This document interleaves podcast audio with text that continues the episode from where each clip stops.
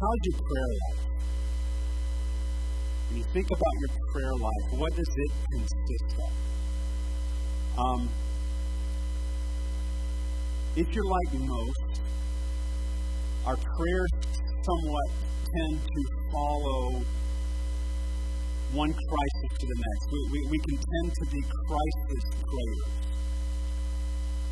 We have a need, something is urgent, something is going on, something bad has happened, um, and we need God and we want God's intervention, and so we pray. Not to say that that's a bad time to pray. My heart, though, is to challenge us that it goes beyond that and that we really get a new uh, revelation of what prayer really is. And that you begin to enjoy prayer. And, and, and when we get to the heart of what praying really is, that we would see God in a new way. And so today we are continuing this ongoing series called 52. Um, this was a series that I felt like the Lord put in my heart some time back based on um, the book of Nehemiah. Um, Nehemiah, again, is, is, is, an Old Testament book um, about the history um, of Israel at a time when they were in captivity. Um, if you rewind, you know, God's blessing was upon his people, Israel. They had rebelled, continually rebelled against God. There were good times and good seasons and bad seasons. In those bad seasons, basically it boiled down to uh, that the people of Israel said, We will be God of our own lives. We will do whatever we're going to do. We reject God from being Lord, and, uh, and we're going to go our own way.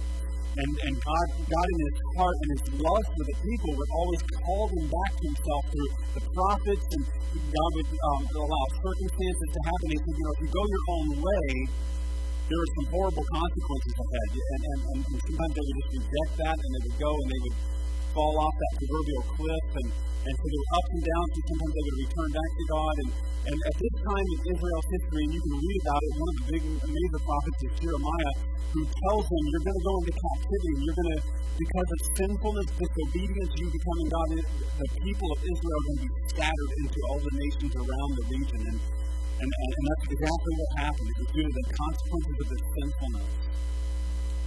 And so you have this man, Nehemiah, who this book um, is written about. He is working for a foreign king. He is a part of a group that is exiled, and he is the cupbearer of the king. He, uh, he brings the king wine, and uh, that was not, again, that was not a, a very good job because if somebody was trying to poison the king, the cupbearer got to endure the first uh, bit of that. And uh, and it didn't go well with them. But uh, we, we have Nehemiah. He is working as a servant of the king.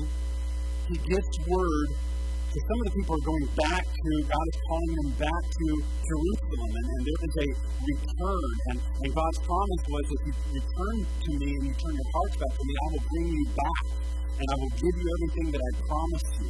And that is good news for us. And in this book, in the Old Testament, we find the good news of Jesus. We find the gospel that if when we turn our hearts back to God, that which was torn down, God can rebuild. That which was shattered, God can redeem our lives and our hearts. And so God is beginning to, re, uh, to bring people back. And so one of Nehemiah's brothers sends word, they brings word to Nehemiah. He says, people are returning back. He says the walls of Jerusalem are torn down and they've been burned with fire. And he's grieved. And, and, and I mean, this is just bad news. I mean, you know, the, the, what, what was a symbol of strength and great honor. Um, you know, the walls around the city was the protection. It was, you know, it was a sign of God's protection. But because of sinfulness, the walls were torn down, and this grieved him. And so he begins, when he gets word, he, he's obviously very sad, begins to pray to God. And he begins to, and it's interesting because here's a crisis time. I mean, it, it, it, he's gotten bad news. And the first thing out of his mouth is not, God, please do something.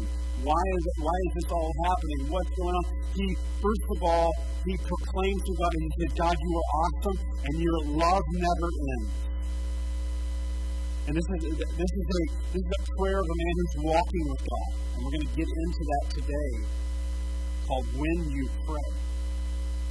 Then he, after a declaration of who God is, not God, we're in a mess, he then repents, and we talked about repentance over the last couple of weeks. He begins to take responsibility for why the walls are in the condition they are in.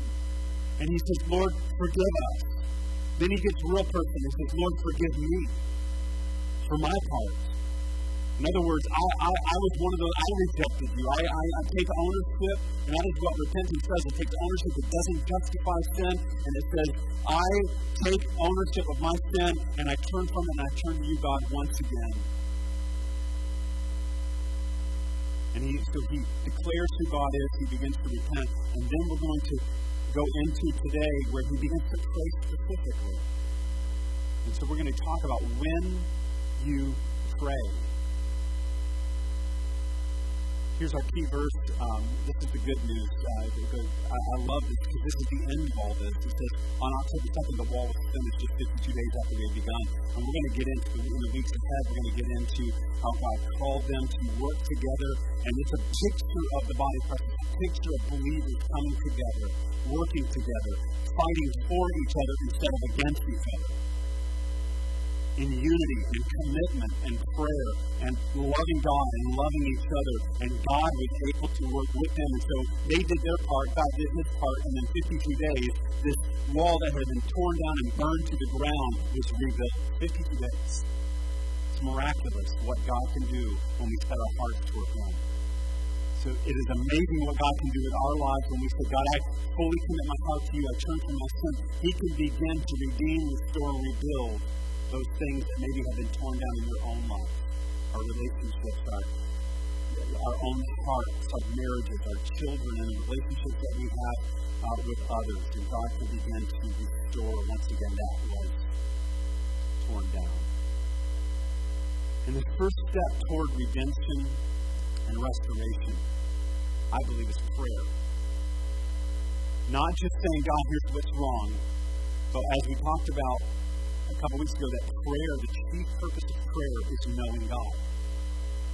That we were created to have a relationship with God. And so that the chief purpose of prayer is to know God and be known by Him. Communication with God.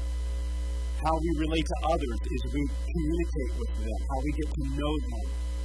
And so if the chief purpose of prayer is to know God, then repentance, when we turn away from our sin and we acknowledge our sin, is to reconcile that relationship and heal that relationship because it's not God who drifted it, with us. So we repent, we return to Him once again. So is your prayer life to know God? Because that is my heart, my hope, my prayer for you is that our prayer life would begin to be that we would live to know God. And so we're going to jump into where he starts praying specific prayers, specific things, because we're told to do that. We're told that we can bring our requests to God, but it's all in how we do it, right? Instead of our prayer life just being simply driven by what we need, it's driven by who we know.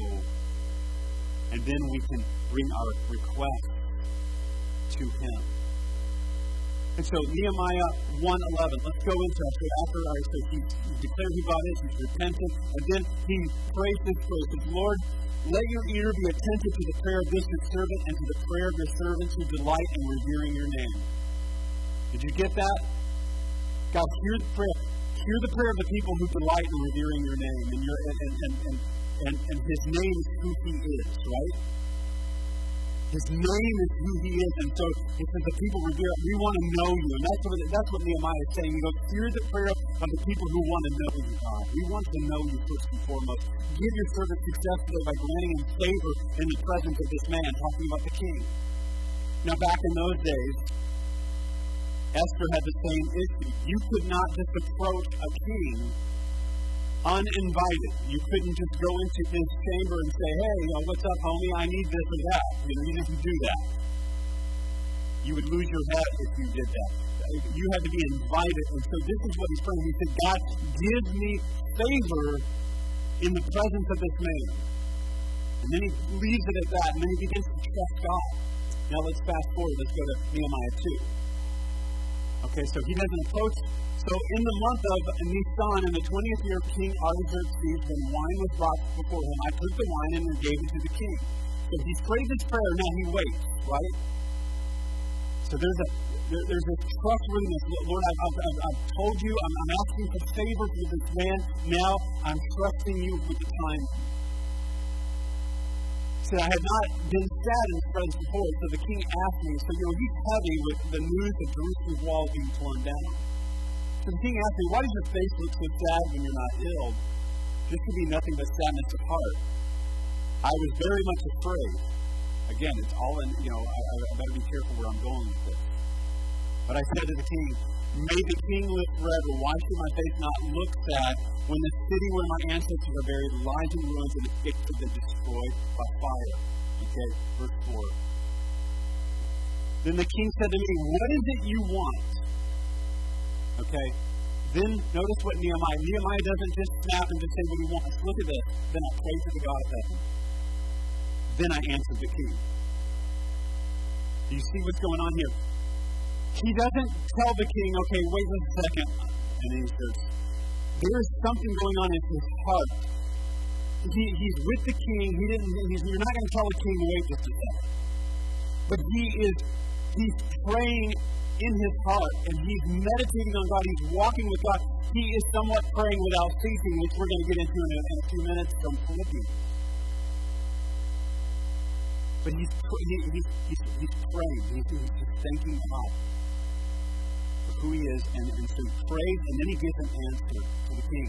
He said, The Lord, while walking with God, God gives him the answer. And he said, If it pleases the king, your servant has found favor in his sight, let him send me to the city of Judah where my ancestors are buried, so that I can rebuild it. And so God is right there. Uh, God gives him the answer to his prayer as he's walking with the Lord. And so prayer, it isn't simply us bringing our list of needs to God. Prayer is not something that we just do in crisis.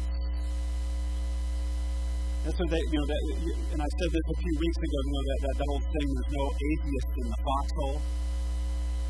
In the midst of bullets flying around your head, there's not a lot, there's some people praying for something.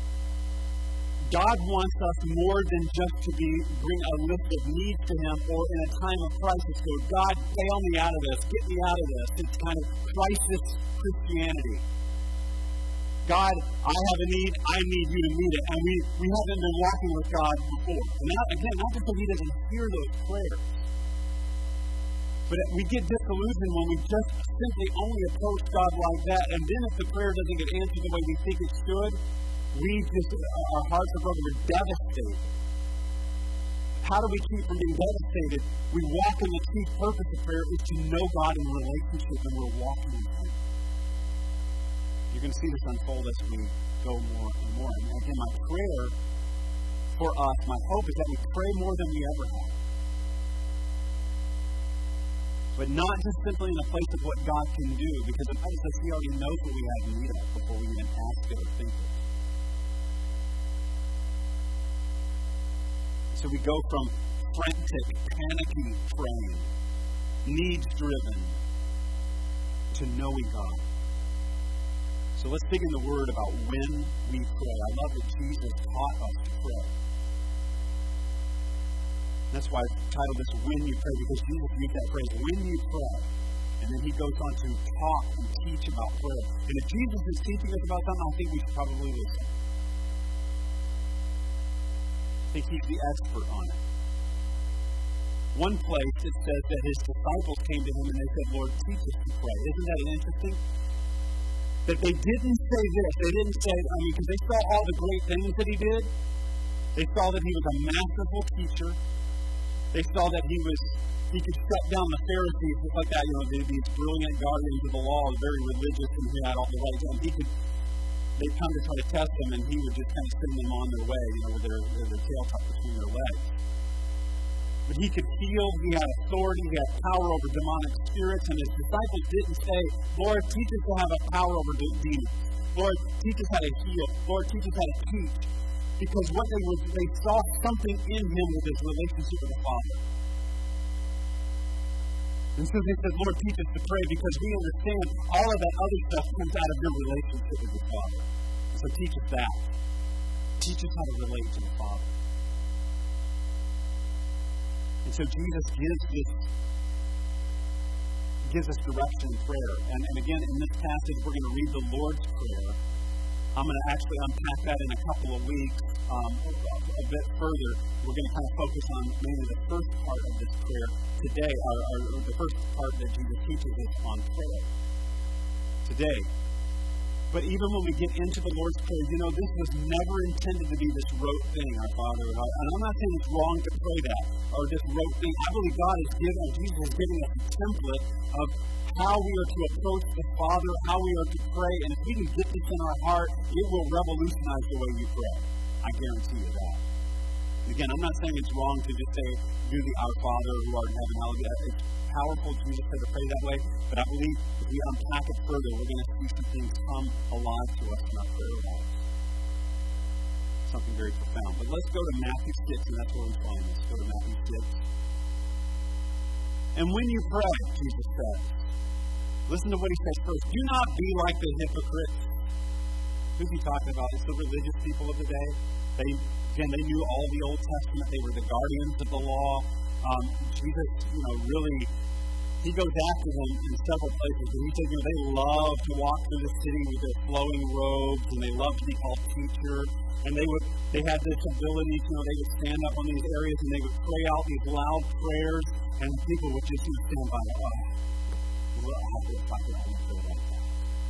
That's, would just, you know, golf them. Maybe not, but and it was, oh, how amazing. Look at, so, and they loved it. And they would just listen to the people talk about how awesome I am. So Jesus said, don't pray like that. He said, for they love to pray standing in the synagogues on the street corners to be seen by others. Truly, I tell you, they have received their reward in full. In other words, the, the, the God path of others, he said, that's the full reward. But when you pray, Go into your room, close the door, and pray to your Father who is unseen. Even in that, Jesus is saying something. He says, Pray to who? Pray to your what? Your Father. He's, this is relational, you guys. He didn't say pray to your master, pray to your Lord. God is all of those things. Says, pray to your Father. This is your Father we're talking to. This is your dad. He loves you and wants a relationship with you. It says, your Father who's unseen. Then your Father who sees what is done in secret, the secret will reward you. And when you pray, do not keep on babbling on like the pagans. For they think they will be heard because of their many words. Don't be like them. To the next uh, slide. Don't be like them. For your Father knows what you need before you ask Him. Isn't that good news? He already knows what you need. This then is how you should pray. Our Father in heaven, hallowed be your name. Your kingdom come. Your will be done on earth as it is in heaven. Give us today our daily bread. Forgive us our debts of our sins, as we also forgive our debtors, those who have sinned against us. Lead us not into temptation, but deliver us from the evil one. For yours is the kingdom and the power and the glory forever.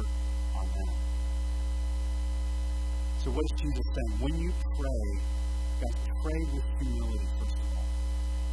God is not impressed with our rehearsed religious words. God wants us to be honest and transparent and vulnerable with Him. He sees the humble heart. Remember when we talked about repentance last week? He, he pays attention to the humble and contrite heart. We talked about the two guys in the temple, you know, and that, the, the tax collector beat his chest and said, Lord, forgive me for I'm a sinner. And Jesus said, I heard, I heard the prayer of that, not the other guy who gave the list of how awesome he was. And he said, I'm, thank you, God, that I'm not like this guy.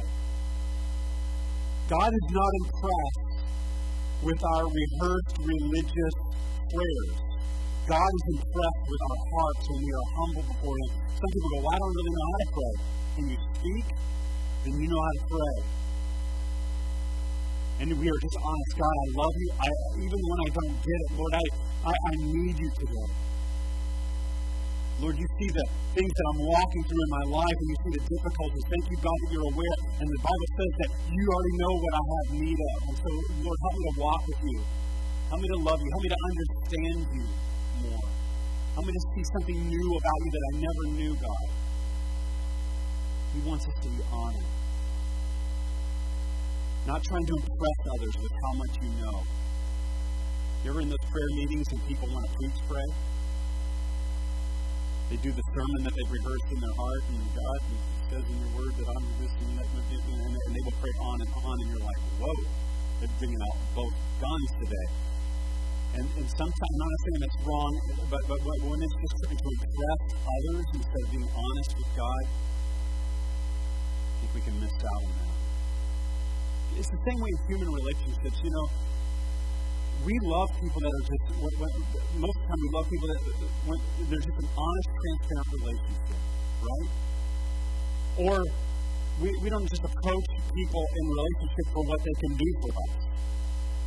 Or we shouldn't do this, but we don't just we shouldn't just approach a relationship with others and say, you know, I'm going to do this grand thing for my wife, and then I'm going to video it and put it on Facebook to show people how awesome I am. We've all seen those. And then my wife's going, I wish you do like the little things uh, every day instead of this and showing it on Facebook for all the world. So we get it in human relationship. God wants us to approach Him honestly, transparently, loving Him knowing Him more.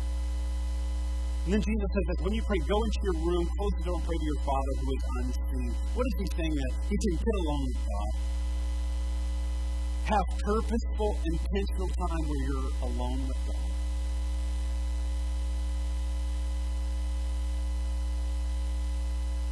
And you're talking to your Father who is unseen. But make it a regular, holy habit that you just get alone with God. That's the chief, that, that chief purpose of prayer is to know God. There are times of corporate prayer when you get people together and we pray together. There are times that's biblical, uh, and, and, and we are to do that.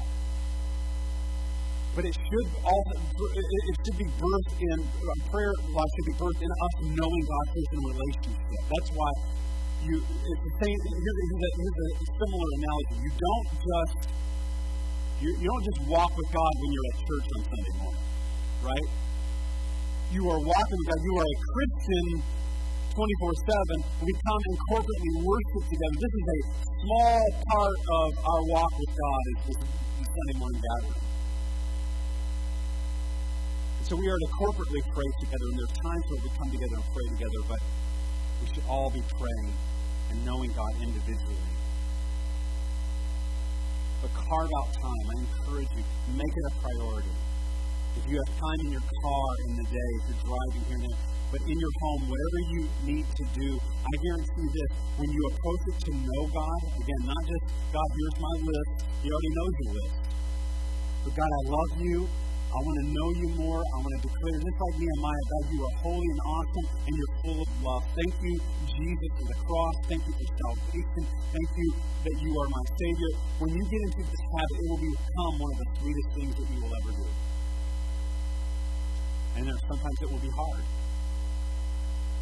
Sometimes you just do it out of obedience because you know He's there, your Father who is unseen. And so you do it in faith, believing that He hears us. There are days that you will not feel like it. And then there will be days where His presence will be so sweet, and it's just, man, this is so sweet, God. Thank you for your presence. And then the following day, you'll feel like, here? Where's He at? What about that yesterday? And but God loves us. Sometimes He will allow us to feel certain things and allow sometimes He won't because it, it, it, it's a walk of relationship with Him. It's a realization that He's with you. Says, then your Father who sees, we can't see Him, but He does see us. And there's, there's that faithfulness of saying, Lord, thank you. I can't see you, but I know you can see me. So what is done is secretly will reward you. Let's look at Hebrews 11, 6. It's a famous passage on faith. It says, without faith, it's impossible to please God. We can stop, stop right there we can have a whole kind of sermonette on faith. I'm not going to do that, but a lot of times people get misconstrued about what faith is, you know, and, and, and is faith just believing hard enough or praying the right prayers? No, it's none of those things. What is faith? Because anyone who comes to him must believe that he exists and that he rewards those who are seeking the writer of Hebrews is telling us what faith is. It's believing that He exists. It's believing that He's there. It's believing that when I'm talking to Him, I believe that He hears me. Even maybe when I can't sense Him or feel Him, He's there. So so it's not faith in faith. It's trying to muster up something to saying, God, I trust you. I know that you hear me.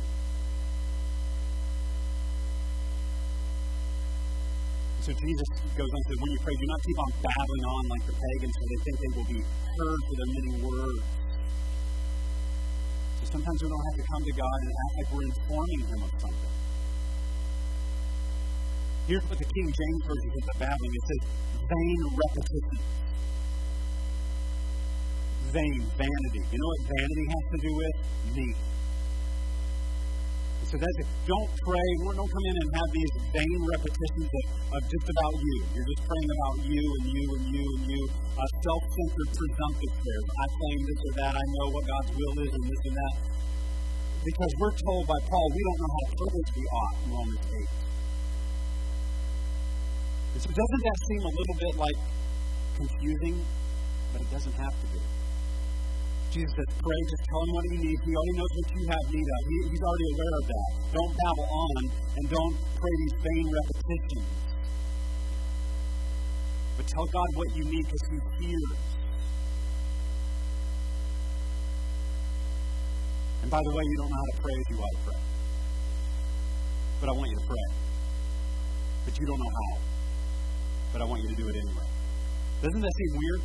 And it's about knowing Him. That's why we don't know how to, we don't pray as we ought because sometimes we may not get the full mind of the Lord. And sometimes we don't see, you know, I think the says His ways higher than our ways, His, thoughts are higher than our thoughts. And so sometimes we just don't know. I don't know how to pray for a specific thing this way or that way, but I do I do know that I'm going to approach prayer in knowing Him, and that's the chief purpose of prayer.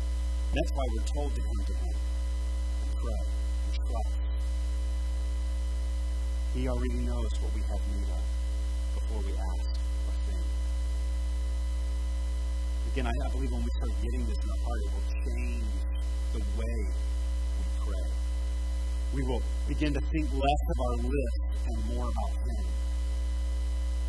We will desire to know His will and know His heart and what's going on in the midst it's like Shadrach, Meshach, and Abednego. Remember, the, the, the king says, bow to the idol, and they said, we won't. And he says, if you don't, I'm going to throw you in the fiery furnace. I love their response.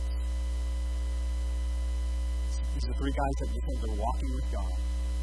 And they don't say, O king, we claim in the name of God that you will not throw us in that fiery furnace.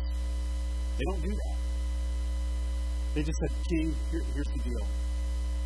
And they said it very reverently.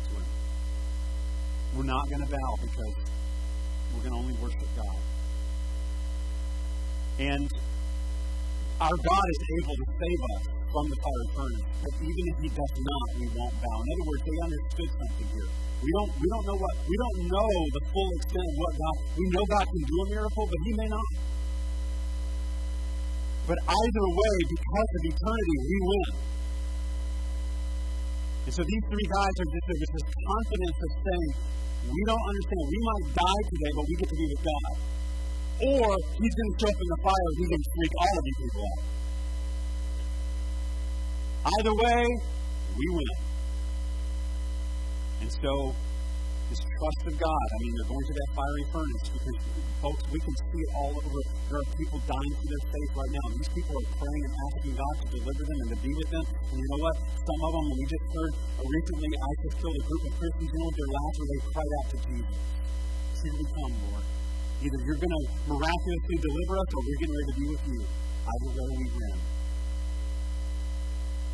Sometimes God rescues and sometimes He doesn't. And so, what keeps our hearts from being so hurt and, and devastated when we don't get that prayer answer because we get Him all the time.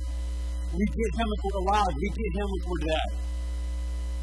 We get eternity, we get life. And so, it's about walking with Him.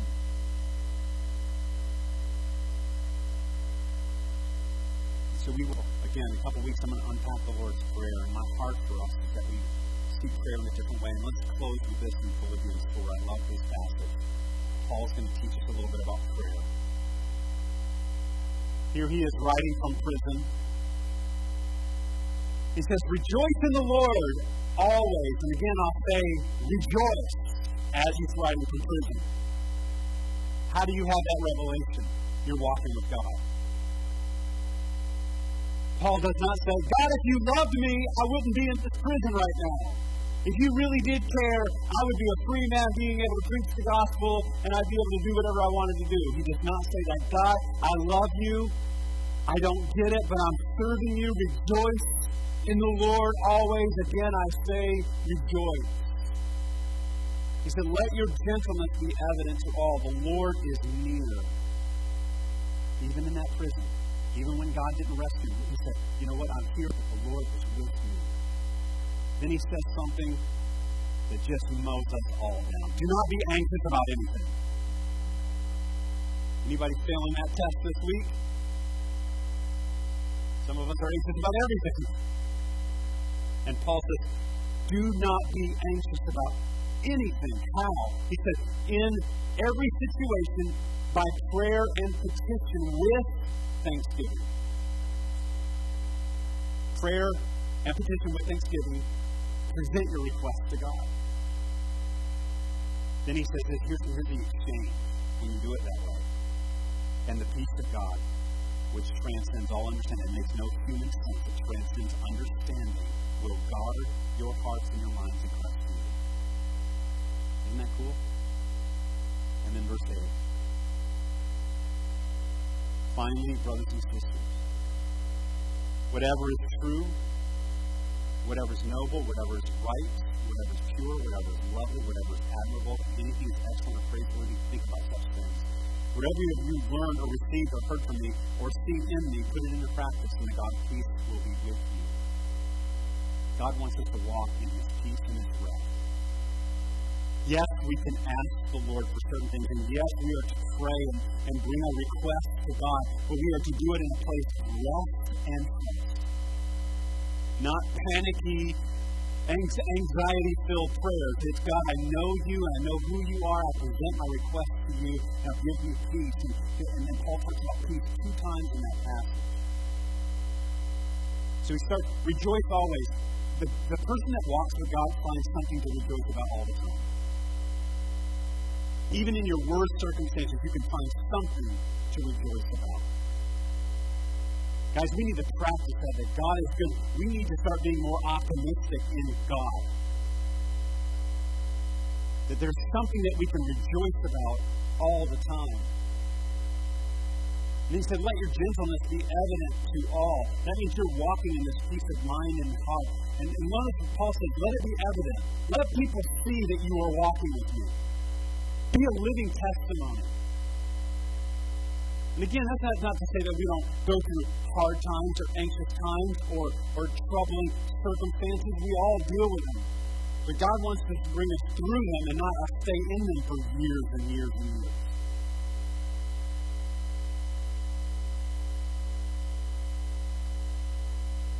And then he says this.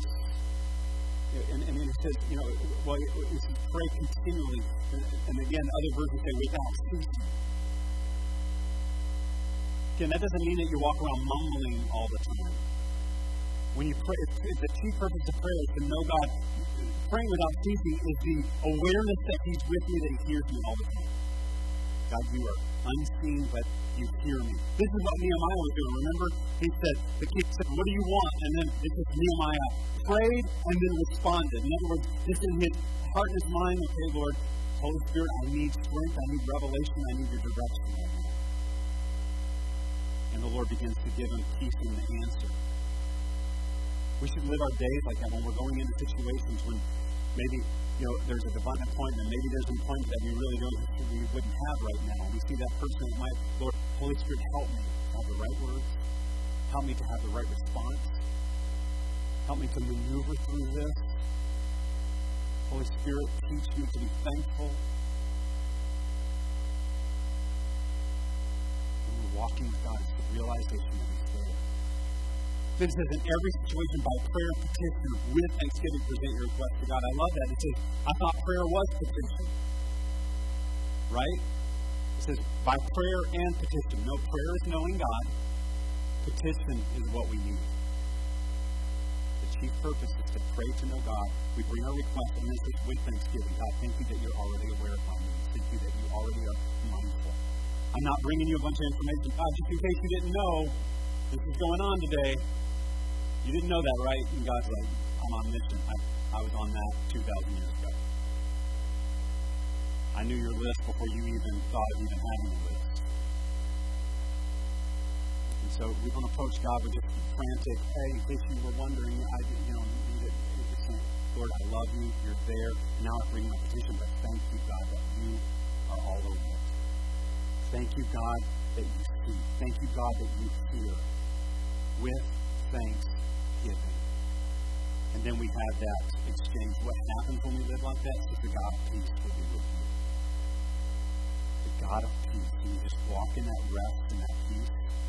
And it's evident to people what's different about you. And again, it's not that I'm better or I'm walking with God I'm walking in relationship with God.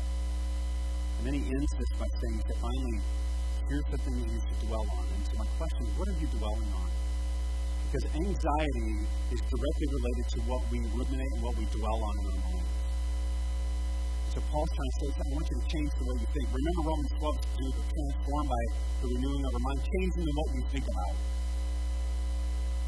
Because anxiety and fear and all those things, those unknowns, and we're constantly stressed, it's what we dwell on.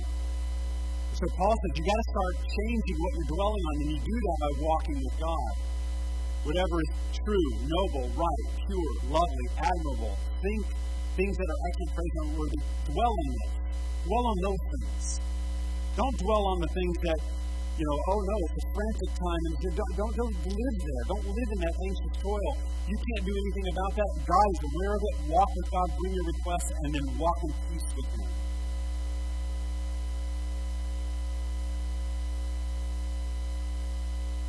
Then some of you might say, but what about when we're told to ask anything in His name, He would give it to us? That when we pray, we don't doubt and believe, and it will be done for us. Great questions. We're going to unpack those in two weeks You can't wait, can you? Cliffhanger, will you stand with me? Jesus, we love you. Thank you, Lord, that you have invited us to relationship with yourself. Lord, um, I think the greatest revelation comes out of, out of today, um, Lord, for my own part as I was preparing this, is that when you pray, talk to your Father. That, Lord, you are our Father. That you call us into relationship Jesus by you even saying, He's your Father. Yes, He's Lord, He's Master, He's Creator, He's all of those things, but He is your Father. And you need to know that today, that God loves you, and He's inviting you into a relationship with Himself. So you're not just talking to the air, you're not talking to the ceiling, you're not talking um, to some being that's way out there, you're talking to your Father.